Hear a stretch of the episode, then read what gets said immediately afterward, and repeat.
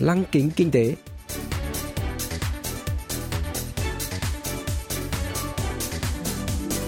Xuân Trường xin kính chào quý vị và các bạn. Mời quý vị và các bạn cùng theo dõi chuyên mục Lăng kính kinh tế của Đài Phát thanh Quốc tế Hàn Quốc KBS World Radio phát sóng vào thứ hai hàng tuần.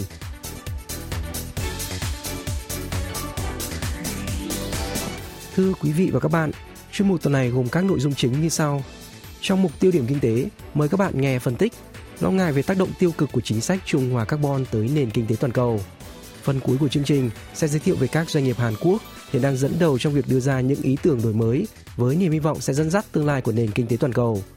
Cụ thể, hôm nay chúng tôi sẽ giới thiệu với quý vị và các bạn về Smart Radar System, nhà phát triển công nghệ radar hình ảnh 4D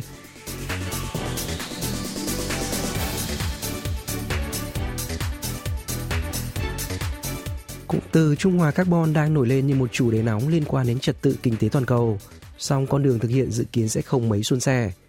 Việc các nước trên thế giới giảm phát điện từ than đá, phục hồi kinh tế theo chiến lược trang trải cuộc sống cùng đại dịch COVID-19, cùng xung đột thương mại giữa Trung Quốc và Australia đang làm dấy lên lo ngại về cuộc khủng hoảng năng lượng toàn cầu. Khi nhu cầu sử dụng năng lượng tăng mạnh trong mùa đông, giá nguyên liệu như than, dầu và khí đốt tự nhiên leo thang, gây áp lực lạm phát – Tại hội nghị lần thứ 26 các bên tham gia Công ước khung của Liên Hợp Quốc về biến đổi khí hậu COP26 diễn ra từ 31 tháng 10 đến ngày 13 tháng 11 ở Glasgow, Anh, cộng đồng quốc tế đã nhất trí thông qua Hiệp ước Khí hậu Glasgow về cắt giảm sử dụng than đá. Do xung đột lợi ích, cuộc thảo luận phải kéo dài thêm một ngày so với lịch trình ban đầu. Để thực hiện mục tiêu kìm hãm sự nóng lên của trái đất trong khoảng 1,5 độ C, các nước tham gia đã đồng ý kiểm tra mức phát thải khí nhà kính để tiếp tục cắt giảm khí thải trong năm tới – Đáng chú ý, đây là lần đầu tiên than đá và các chế phẩm từ dầu mỏ được đề cập trong một thỏa thuận của hội nghị COP26. Tuy nhiên, trước sự phản đối của các nước phát thải nhiều khí CO2 như Ấn Độ, cụm từ cắt giảm điện than đã thay thế cụm từ loại bỏ điện than như trong dự thảo ban đầu. Mặc dù hội nghị đã kết thúc mà chưa đạt được một thỏa thuận hoàn hảo do quan điểm trái chiều từ các bên, song kết quả từ hội nghị này chắc chắn sẽ tác động lớn đến các ngành công nghiệp phát thải nhiều carbon của Hàn Quốc. Sau đây, ông Ian Choi, giám đốc Viện Nghiên cứu Kinh tế Cham Châu Ưn, đưa ra nhận định về lộ trình lâu dài và khó khăn để đạt được trung hòa carbon có thể ảnh hưởng như thế nào đến kinh tế Hàn Quốc. 글래스고 기후 조약의 문구가 이 석탄 발전 중단에 의해서 감축으로 완화되긴 했습니다. Hiệp ước khí hậu Glasgow kêu gọi các nước tham gia giảm sự phụ thuộc vào nhiên liệu hỏa thải. Tại Hàn Quốc, thỏa thuận này dự kiến sẽ đặc biệt ảnh hưởng đến ngành thép, hiện đang phát thải lượng CO2 nhiều nhất với 117 triệu tấn mỗi năm, chiếm 30% tổng lượng khí phát thải của toàn ngành công nghiệp. Ngành thép tăng phát triển công nghệ mới thay thế than đá bằng nhiên liệu hydro, song phải đến năm 2050 mới có thể áp dụng vào cung tần sản xuất. Các ngành công nghiệp sử dụng nhiều các công khác như hóa dầu và xi măng cũng đang phát triển các công nghệ cắt giảm phát thải carbon, nhưng sẽ mất nhiều thời gian để thương mại hóa. Do đó, nhiều ý kiến lo ngại, hiệp ước khí hậu Glasgow có thể tạo gánh nặng lớn cho ngành công nghiệp nặng của Hàn Quốc vốn phụ thuộc vào than đá nói riêng và nền kinh tế nói chung. 물론이고 한국 경제 전반에 부담을 줄 수 있다라는 우려의 목소리가 나오는 대목입니다. Trên thực tế, vấn đề trung hòa carbon đã được chính phủ Hàn Quốc quan tâm từ trước – Cuối năm ngoái, Tổng thống Moon Jae-in đã tuyên bố với cộng đồng quốc tế về cam kết đạt mục tiêu trung hòa carbon cho đến năm 2050. Nửa năm sau, Hàn Quốc đã lập Ủy ban Trung hòa carbon 2050 trực tiếp dưới quyền Tổng thống và 3 tháng sau khi thành lập ủy ban này, Seoul đã công bố kịch bản trung hòa carbon đến năm 2050. Phát biểu tại hội nghị COP26 vừa qua, Tổng thống Moon Jae-in cho biết Hàn Quốc đặt mục tiêu cắt giảm 40% lượng khí thải nhà kính cho đến năm 2030 so với năm 2018 và loại bỏ toàn bộ sản xuất điện than vào năm 2050. Trên bình diện quốc tế, thảm họa cháy rừng dữ dội của Australia và lũ lụt nghiêm trọng ở châu Âu đã thức tỉnh người dân toàn cầu về nguy cơ của việc trái đất nóng lên. Song bầu không khí gần đây đã trầm xuống khi các nước phát thải carbon lớn như Mỹ và Trung Quốc đã không cam kết loại bỏ than đá tại cuộc đàm phán khí hậu. Rõ ràng, Tâm lý này là do chịu tác động bởi cuộc khủng hoảng năng lượng tại Trung Quốc. Ông Ian Choi cho biết thêm. 신재생 에너지 비중을 높이고 Sử dụng nhiều năng lượng tái tạo, chấm dứt kỷ nguyên nhiên liệu hỏa thải và chuyển đổi đồng cơ tốt chung sang pin nhiên liệu không còn là chủ đề tranh cãi mà đã trở thành một nhiệm vụ quan trọng cần được thực hiện. Tuy nhiên, làm được điều này trên thực tế lại không hề đơn giản. Nhiều nước đã rơi vào tình trạng thiếu nhiên liệu và năng lượng. Ngay cả các nước tiên tiến ủng hộ trung hòa carbon hiện cũng đang sản xuất nhiều nhiên liệu hạt thải hơn như một giải pháp tình thế. Sự gián đoạn chuỗi cung ứng và sản xuất còn tồi tệ hơn ở các nền kinh tế mới nổi. Trong bối cảnh nhu cầu năng lượng xanh tăng, giá nguyên liệu thô tăng cao đã tác động đến nhiều ngành công nghiệp và ảnh hưởng đến sản lượng điện giá nông sản và thủy sản cùng các mặt hàng nhu yếu phẩm thiết yếu đã tăng mạnh, gây ra lạm phát.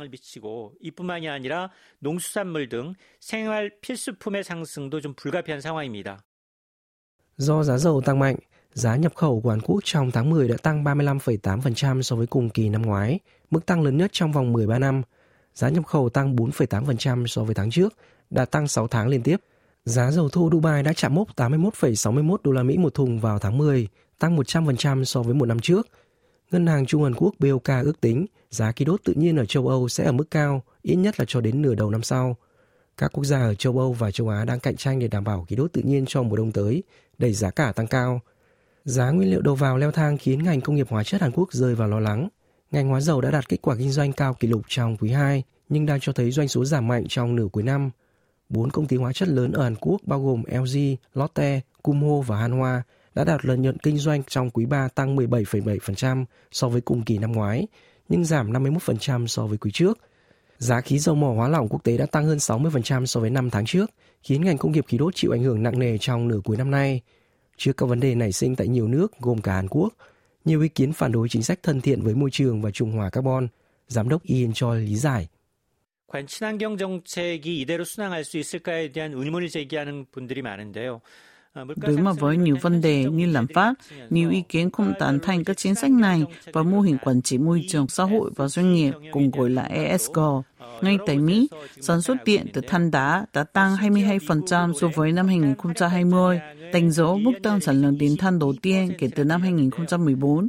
Vốn chú trọng đến trung hòa carbon, chính quyền Tổng thống Joe Biden đã bị chỉ trích vì đi ngược lại chính sách thân thiện với môi trường của mình. Trong bối cảnh giá nguyên liệu tăng cao, làm tăng biến động kinh tế, ảnh hưởng tới các hoạt động kinh doanh và hộ gia đình, có nhiều lo ngại rằng các chính sách xanh có thể chỉ dừng lại là một khẩu hiệu mà thôi. 정책이 구호에 그치는 게 아니냐라는 우려의 목소리도 여전합니다. Khoảnh khắc Minsky là đề cập đến sự khởi đầu của một cuộc khủng hoảng tài chính sau sự sụp đổ đột ngột với quy mô lớn của giá trị tài sản và hệ thống tài chính. Các chính sách liên quan đến trung hòa carbon được cho là sẽ kích hoạt khoảnh khắc Minsky, được xem là một quả bom hẹn giờ khác của nền kinh tế toàn cầu, dẫn đến khủng hoảng năng lượng, giá nguyên liệu thô tăng đột biến và lạm phát xanh. Do đó, cần phải nhanh chóng đưa ra các đối sách thích hợp, ông Ian Chol nhận định. 친환경 정책은 중장기적으로 우리가 가야 할 길이라는 인식은 여전히 Lo lắng về khủng hoảng năng lượng và lạm phát xanh cho thấy sử dụng carbon đã ăn sâu vào cuộc sống như thế nào. Tất cả chúng ta đều đồng tình rằng về lâu dài còn thực hiện các chính sách thân thiện với môi trường. Để đạt được mục tiêu trung hòa carbon, doanh nghiệp còn nâng cao năng lực bằng cách nỗ lực nghiên cứu và phát triển chuyên sâu, cải tiến công nghệ. Hàn Quốc cũng còn cải cách cơ cấu công nghệ, giảm sự phụ thuộc quá lớn vào ngành công nghiệp nặng, đặc biệt là ngành hóa dầu. Người dân toàn cầu đang đối mặt với tình thế tin thoái lưỡng nan giữa khí hậu và năng lượng. Việc ngừng sử dụng nhiên liệu hóa thạch nhằm ngăn chặn biến đổi là cần thiết, song rất khó để tìm nguồn năng lượng thay thế ngay lập tức. Nhưng suy cho cùng, Hàn Quốc vẫn phải đi trên con đường trung hòa carbon. Do đó, điều còn làm là bù đắp các thiếu sót bộc lộ trong thời gian qua, thúc đẩy phát triển công nghệ, tạo điều kiện thuận lợi cho quá trình chuyển đổi sang năng lượng sạch. 적어도 목표 달성을 위한 산업구조 전환의 어떤 개편, 체계 개편은 분명히 이루어야 될 과제입니다.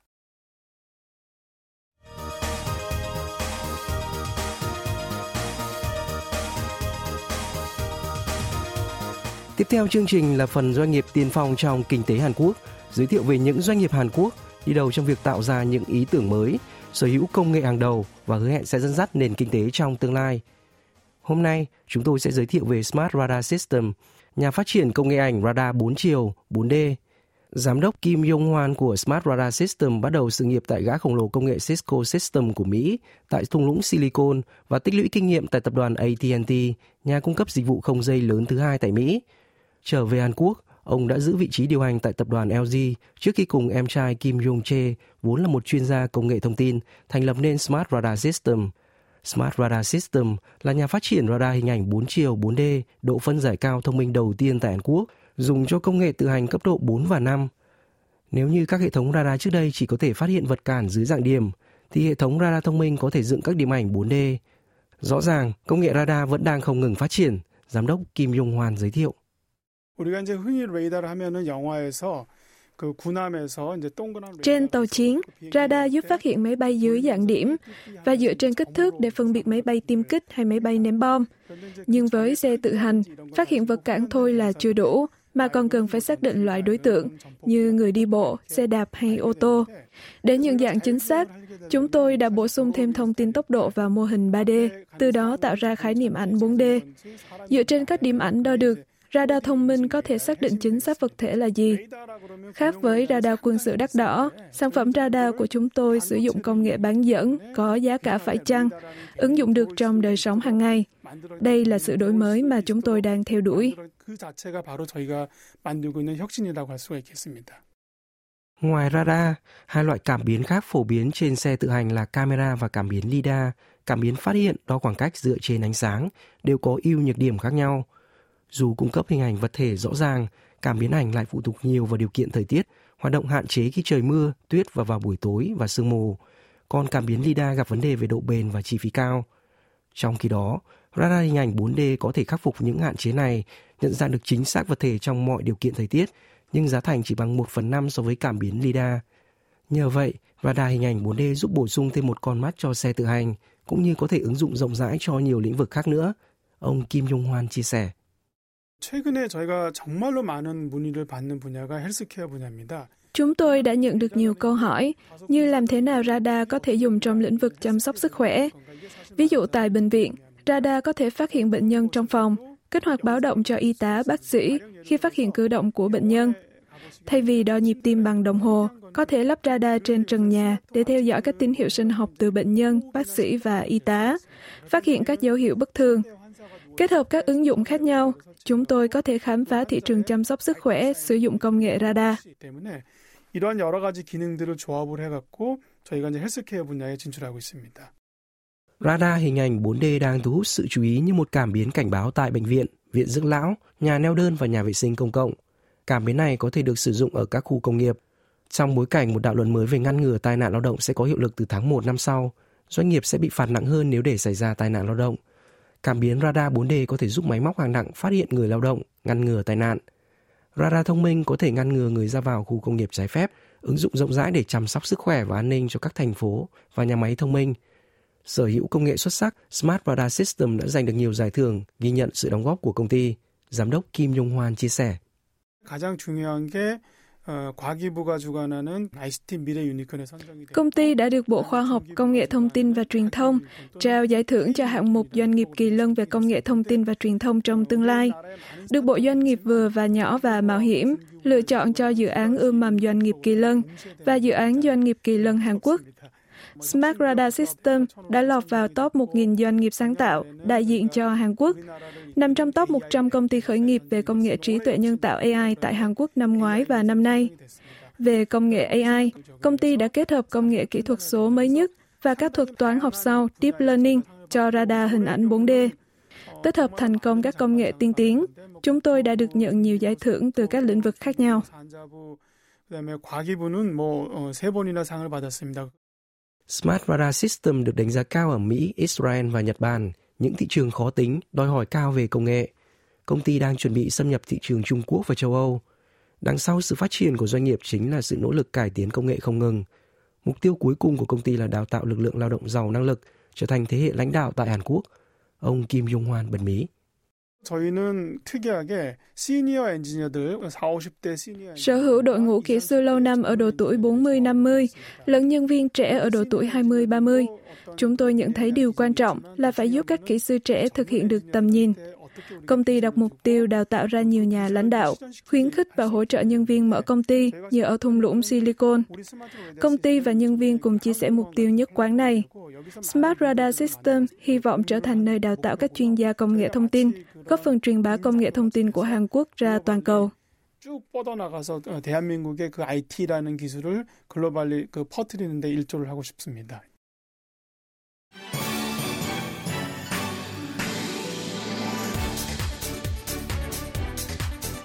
Quý vị và các bạn vừa lắng nghe chuyên mục Lăng kính kinh tế tuần này. Cảm ơn quý vị và các bạn đã quan tâm theo dõi.